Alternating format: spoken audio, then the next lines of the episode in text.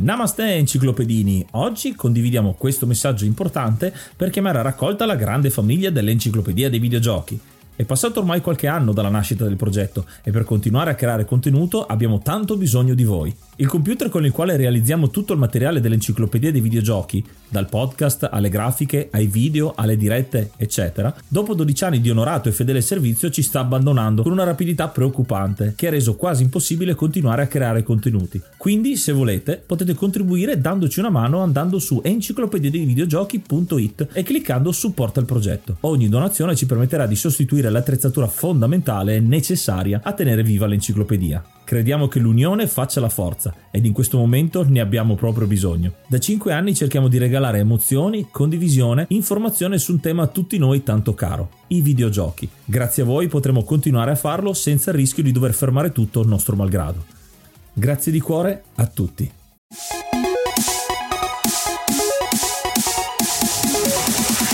Enciclopedia dei videogiochi presenta 6 giochi che sono considerati sequel spirituali. Oh, ed eccoci qua ritornati a parlare di 6 giochi, questa rubrica che vi sta piacendo tantissimo in cui andiamo ad accostare 6 giochi, 3 miei e 3 di Yuga che hanno qualcosa in comune. In questo caso troviamo dei sequel spirituali, ce ne sono tanti eh, nel mondo dei videogiochi, più forse anche delle altre arti, ci sono sì ispirazioni, ma qua proprio sequel spirituali perché molto spesso capitano eh, dei franchise che non hanno seguiti e che sono un po' abbandonati nel corso del tempo e quindi vengono rinnovati grazie alla tecnologia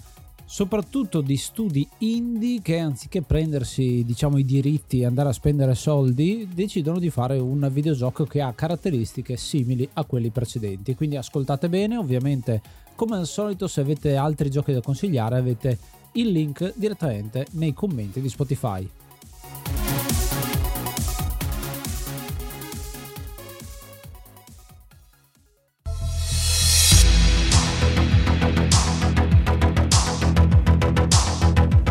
primo gioco di cui vi voglio parlare è un simbolo, uno di quelli che incarna uno dei sentimenti che sta alla base proprio di questi sequel spirituali, ovvero il contrasto, il fatto che non ci ha soddisfatto un determinato titolo. Eh, per la precisione stiamo parlando di Satellite Rain, che è un gioco che esce nel 2015 da parte di Five Lives Studios, con a capo quello che è il programmatore Mike Diskett. Lui nel 2012 è rimasto molto male perché è uscito il terzo capitolo della serie di Syndicate dopo eh, l'ottimo del 93 che appunto stabiliva l'isometrico in uh, tattico in tempo reale eh, e Syndicate Wars quello che è il seguito eh, di poco avanti. E poi quando viene fatto nel 2012 il, l'FPS nello stesso mondo di Syndicate ci è rimasto molto male perché appunto differisce molto da quello che era il core gameplay del capitolo originale. Quindi si mette a lavorare e nel 2015 appunto esce questo Satellite Rain, un gioco che è molto molto bello, devo dire. Non l'ho ancora finito tutto, però l'ho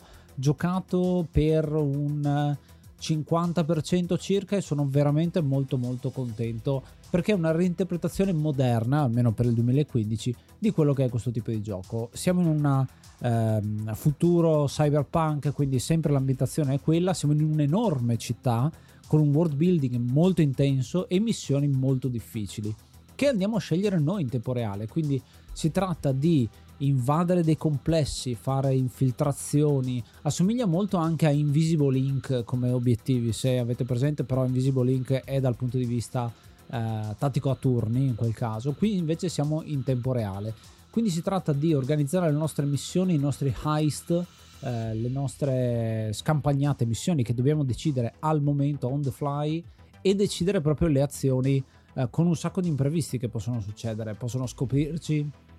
dobbiamo fuggi- fuggire, andare eh, nelle varie eh, cunicoli per evitare di essere scoperti e eh, possibilmente non morire e eh, distruggere tutta la nostra missione. Abbiamo quattro operativi che possiamo utilizzare, possiamo anche livellarli e personalizzarli in modo da eh, uno è più bravo a fare una cosa, uno è più bravo a fare un'altra, quindi c'è uno skill tree molto molto profondo e eh, devo dire che mi, mi, ha molto divertito. Come si presenta il gioco? Si presenta molto zoomato indietro, quindi hai un'ampia visione di gioco, i tuoi personaggi sono molto piccoli e non è isometrico ma è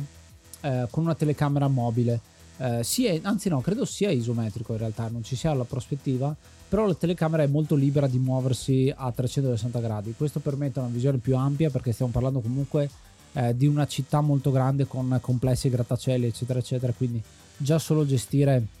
cosa vediamo, ma sembra di stare giocando con un grande diorama e questo devo dire che è molto molto bello perché ricalca uno di quelle che è il fondamento di, del primo Syndicate, il fatto che sei all'interno eh, di un mondo molto difficile, quasi più grande di te e devi eh, reagire e agire in base a quello che succede. Quindi molto figo, ve lo consiglio. Eh, Satellite Train, appunto uno dei giochi eh, indie del, dell'era del 2010, della prima metà degli anni 2010, che ce ne sono stati veramente tanti, giocatelo.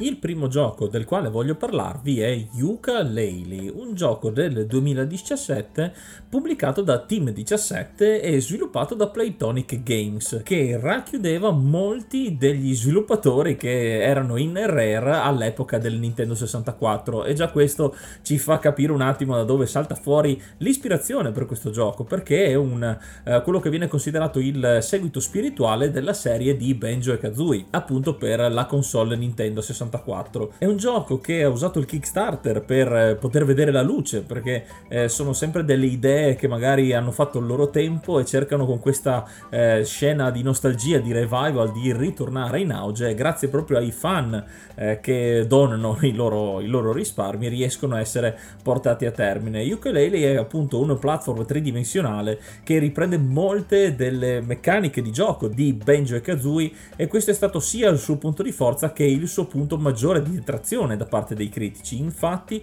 per tutto quello di buono che c'era in questo gioco, del platform, del platforming, dell'ambiente di gioco, ci sono tantissimi elementi presi proprio eh, pari pari di, eh, dalla serie di Benji Kazooie, come ad esempio i dialoghi eh, con le voci col doppiaggio strambo, anche le grafiche, gli intermezzi tra una scena e l'altra, sono grafiche che ricordano molto molto la serie di Benji Kazooie. D'altra parte, però, si porta dietro anche quello che di male c'era in quella eh, in quella generazione di videogiochi di questo genere, come ad esempio una giocabilità non molto fluida, i comandi un po' macchinosi e che spesso ti fanno sbagliare la prospettiva, un, un, un, purtroppo un problema che era eh, in molti giochi 3D e che molti giocatori ne sono caduti vittima, e anche una telecamera non proprio all'altezza. Diciamo che è un gioco che uscito nell'epoca Nintendo 64 sarebbe stato un ottimo eh, seguito che comunque con le sue migliorie grafiche avrebbe eh, avuto avuto un certo seguito, avrebbe continuato a portare avanti la torcia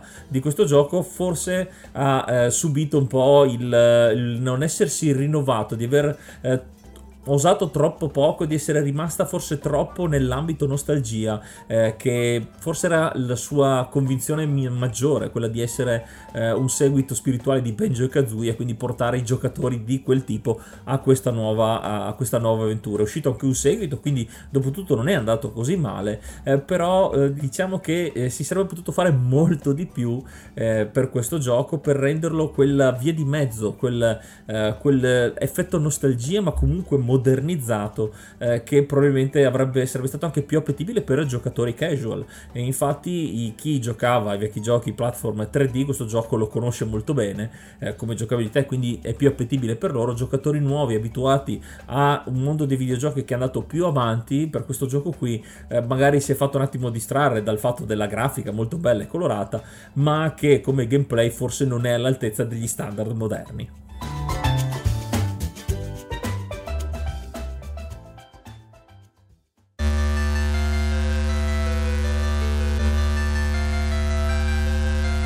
Il secondo gioco di cui vi voglio parlare è uno di quei titoli un po' controversi, almeno per i miei gusti, perché stiamo parlando di Axiom Verge, eh, un gioco che tra l'altro ho nella versione delle indie box, quindi ce l'ho boxato per essere un gioco indie un po' strano, ed è un Metroidvania, quindi ricalca molto eh, quello che è Super Metroid per la precisione, quindi un mondo in cui c'è una mappa, ma il bello della mappa dei Metroidvania è quello di perdersi nel gioco. Ricalca molto i primissimi Metroid, eh, Metroidvania ce ne sono tantissimi, Blasphemous, eh, e Hollow Knight, insomma ce ne sono veramente tanti che richiamano le meccaniche, ma questo proprio richiama eh, molto il primissimo Metroid, ma soprattutto Super Metroid, credo. Um, è un gioco che però, come dicevo, divide un po' uh, perché arrivati a un certo punto del gioco mi ha, non so, mi sono stufato. L'ho finito al 100%, quindi ho fatto tutto quello che si poteva fare nel gioco.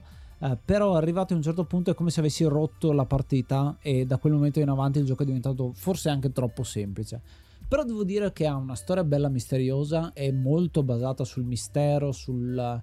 chiamiamolo horror o comunque sul fatto che hai queste uh, creature misteriose che non riesci a capire bene cosa succede, c'è una storia molto molto interessante. Però devo dire dal punto di vista gameplay mi ha stupito molto. Sì, ci sono tantissime varianti di armi, eh, tantissimo appunto della mappa da esplorare, tanto backtracking, un po' quelle che sono le meccaniche del eh, Super Metroid originale, appunto di, di, di, di quello a 16 bit, anche la grafica lo ricorda eh, colonna sonora veramente bella di questo titolo, sicuramente da sottolineare eh, come punto a favore ed è un gioco anche che ha avuto un certo successo, è uno di quegli indie eh, che ha avuto un grande risalto e anche perché è stato incluso in tante altre eh, reincorpor- reinterpretazioni e reincorporazioni. Ad esempio ci sono anche le carte da gioco di Action Verge messe all'interno del gioco di Isaac in quel caso, quindi eh, diciamo che c'è un rimando continuo dei giochi indie che si eh, tirano su da soli. Che dire, si parlava di anche un Action Verge 2, non so se effettivamente sia uscito o no, anzi mi trovate un attimo impreparato in questo momento, eh, però magari potrò guardarlo in diretta. Sì, c'è un Action Verge 2 eh, uscito anche nel 2021, non l'ho ancora mai giocato però questo, quindi sarà molto interessante andare ad esplorare questo seguito eh, per vedere effettivamente se sono stati fatti dei cambiamenti, se ricorda qualche altro gioco o chissà che altro. Se l'avete giocato magari è un'ottima occasione per raccontarci eh, cosa vi è, vi è entusiasmato di questo titolo.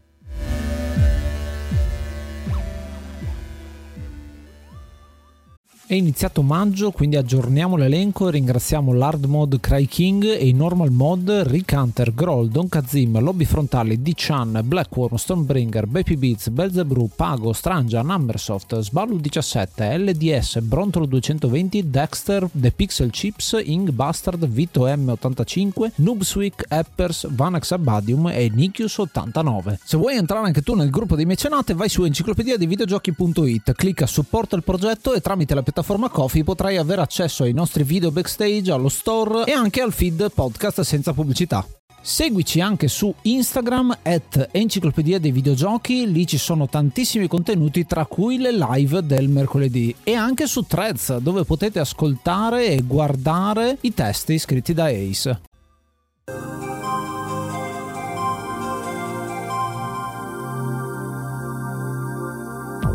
Altro gioco molto importante, se vogliamo, nella storia dei videogiochi, per però non i motivi di cui eh, ci si aspetterebbe, è Mighty Number no. 9, un gioco uscito nel 2016, eh, sviluppato da Concept e Indie Crates, pubblicato da Deep Silver, ed è il seguito spirituale o un seguito spirituale della fortunatissima serie di Mega Man. Infatti, il produttore di questo gioco non è nient'altro che il produttore della serie di Mega Man, l'inventore, diciamo, di questa saga che l'ha resa famosa, ovvero Keiji Inafune, che dopo la, un fallimento del portare avanti la serie su 3DS eh, decide anche in questo caso di affidarsi a Kickstarter, che eh, si, vediamo come sia effettivamente uno strumento anche per gli sviluppatori che non trovano lo stimolo, comunque non trovano chi creda nel loro progetto, nonostante il, il curriculum di tutto rispetto, parliamo comunque del creatore di Mega Man, eh, decide appunto di dare la parola, di passare la palla ai fan per creare questo progetto, per portare avanti il franchise franchise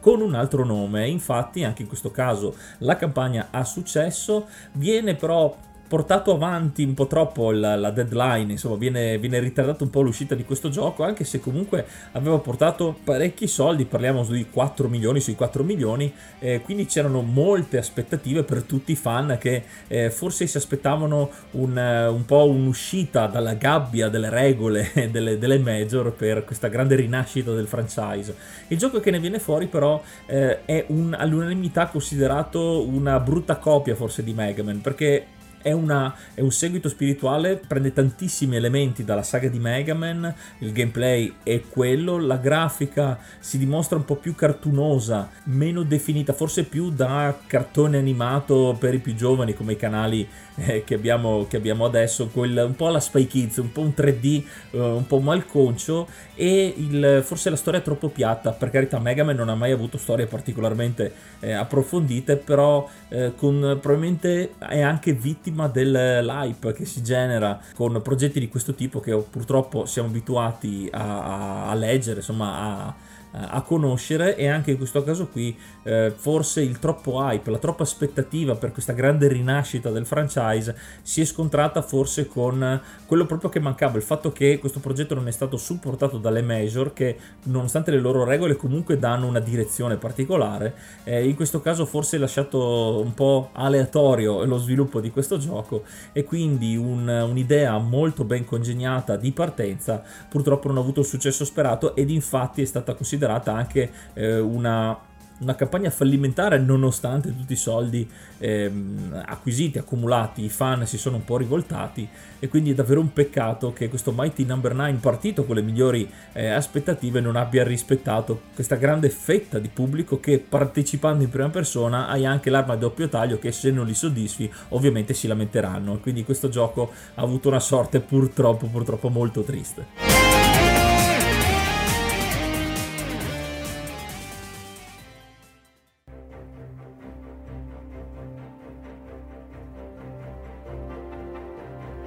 Terzo e ultimo gioco di cui vi voglio parlare è il mitico Cities Skyline, uno dei miei giochi preferiti perché è il seguito spirituale di SimCity. È un po' strano perché SimCity io l'ho sempre amato dal primissimo capitolo, il 2000, il 3000, il 4 e poi dopo il 4 hanno fatto uscire SimCity 2013 che devo ringraziare tantissimo perché è stato uno di quei giochi che mi ha eh, dato un po' di popolarità su YouTube quando facevo i video ma al tempo stesso ha delle meccaniche molto più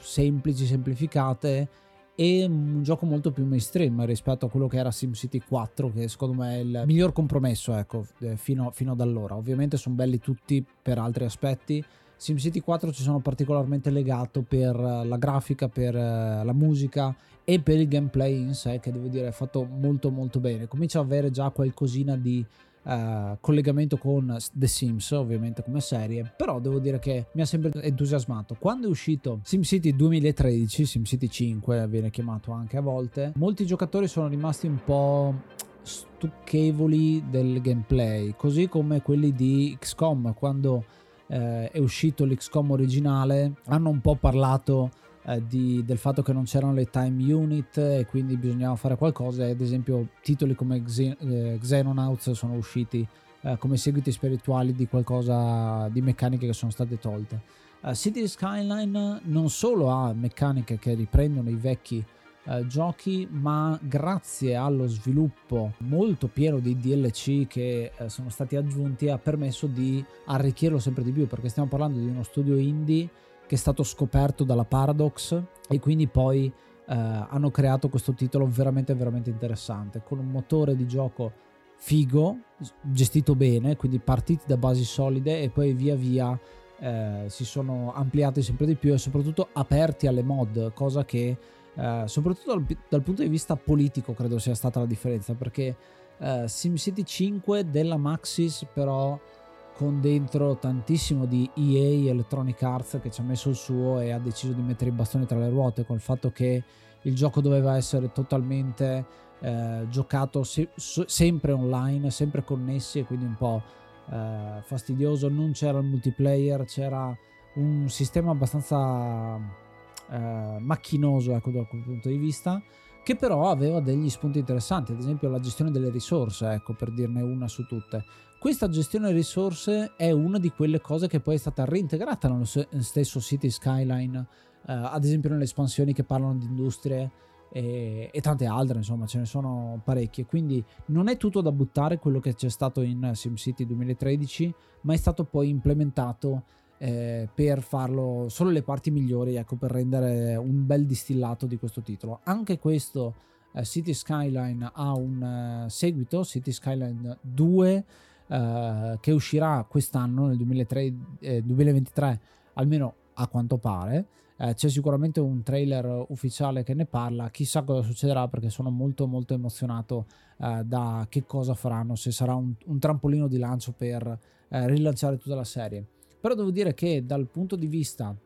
DLC eh, sono riusciti a gestirla molto bene, sia come eh, sconti, scontistiche, però già vedere la, la quantità di cose eh, che ci sono all'interno, abbiamo il,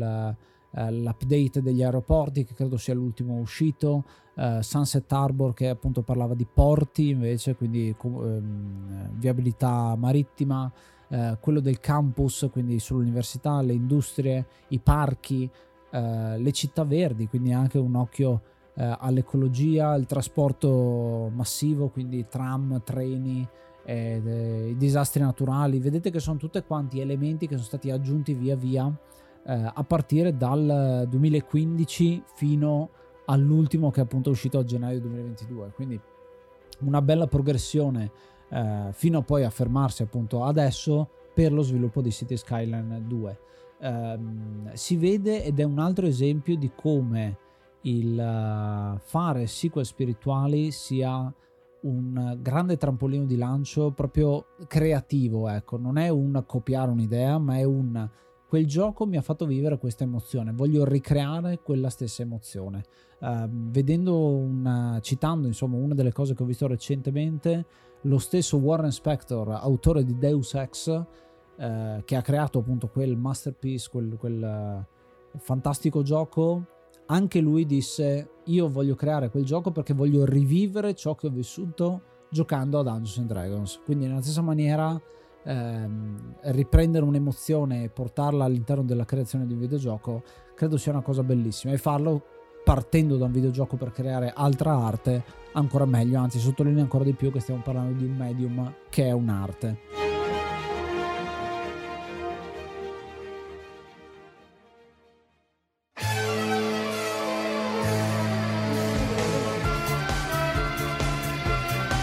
Un ultimo gioco che voglio proporre per questa lista è Bloodstain Ritual of the Night, un gioco del 2019 sviluppato da Artplay e pubblicato da 505 Games NFTs ed è il seguito spirituale della serie di Castlevania, in particolare Symphony of the Night. Eh, già nel titolo rivediamo eh, un rimando a questo gioco. È un gioco molto molto interessante che a differenza dei due titoli che ho portato finora è una campagna campagna Kickstarter che però ha avuto successo. In questo caso il produttore Koji Igarashi che era in Konami e dal 2001 si occupava dello sviluppo dei giochi di Castlevania lascia Konami in un periodo di crisi dove un po' anche con la storia di Kojima poi eh, Konami ha avuto dei brutti colpi negli ultimi anni anche a causa delle loro scelte decide in questo caso di riportare in auge un franchise a lui molto caro quello di Castlevania e anche lui dopo aver saputo dopo aver eh, sentito le voci in Giappone della campagna andata a buon fine per Mighty Number no. 9, eh, che in questo caso qualcosa di buono lo ha effettivamente fatto, gli dà la convinzione di portare questo progetto. Lo porta in una maniera che conquista subito il pubblico. Castlevania è ovviamente un franchise molto amato, particolarmente amato, raccoglie subito un sacco di fondi dai fan, addirittura diventa anche il progetto, il, video, il videogioco con più eh, fondi nella campagna di Kickstarter, poi superato eh, da altri titoli, ma dalle premesse si sarebbe rivelato essere davvero una piccola chicca, una grande piccola gemma, eh, anche se le preoccupazioni c'erano, perché mi ricordo dopo i fallimenti, tra virgolette, dei giochi che vi ho citato prima, un'altra campagna Kickstarter, un altro gioco che cerca di eh, ritornare in auge grazie appunto a questo sistema, è molto a rischio perché l'hype, come sappiamo, eh, genera appunto, un'arma a doppio taglio, come vi dicevo. In questo caso però Bloodstain è stato eh, sviluppato in maniera molto accurata e che rende davvero omaggio alla serie di Castlevania. È un gioco pregno di eh, contenuti eh, è un gioco che non delude gli appassionati, infatti è stato celebrato come un ottimo gioco e anche dà ehm, una certa, una particolare attenzione anche al gioco retro. Infatti in attesa dell'uscita effettiva di Bloodstain era uscito Bloodstain Curse of the Moon che era un retro game con la grafica stile NES del Nintendo 8-bit che ricordava primi, la prima trilogia di Castlevania in attesa proprio del gioco originale ed era un achievement sbloccato proprio nella campagna Kickstarter. E il fatto di aver mantenuto le promesse all'interno della campagna è stato un altro punto eh, focale, un altro punto a favore di questo gioco che ha mantenuto l'interesse dei fan e li ha saputi rassicurare sul prodotto finale. È un gioco davvero ben rifinito, come dicevo, che ha un sacco di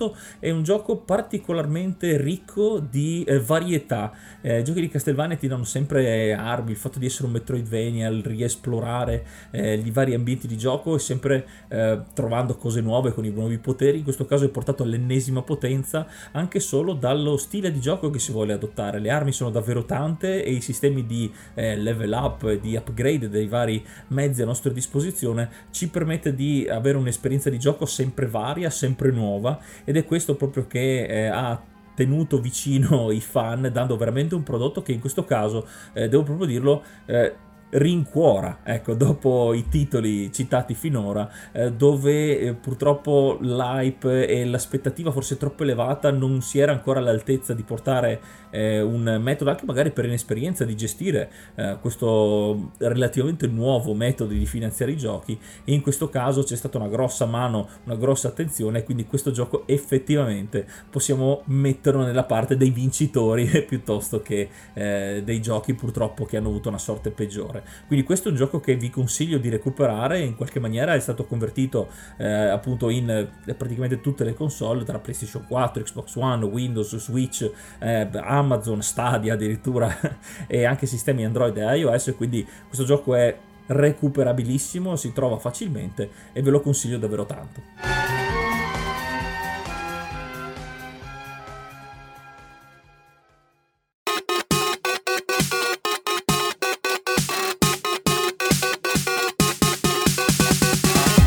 Voi conoscevate questi sei titoli? Ci avete mai giocato e avete avuto le nostre stesse impressioni? Oppure avete qualcos'altro da dire? Fatecelo sapere seguendo il link su enciclopediadevideogiochi.it dove potete lasciarci un vocale eh, sui vostri commenti, sulle vostre opinioni, ma raggiungendoci anche sul nostro gruppo Telegram a t.me slash enciclopedia dei videogiochi dove ogni giorno parliamo tutti insieme di questa nostra grande passione.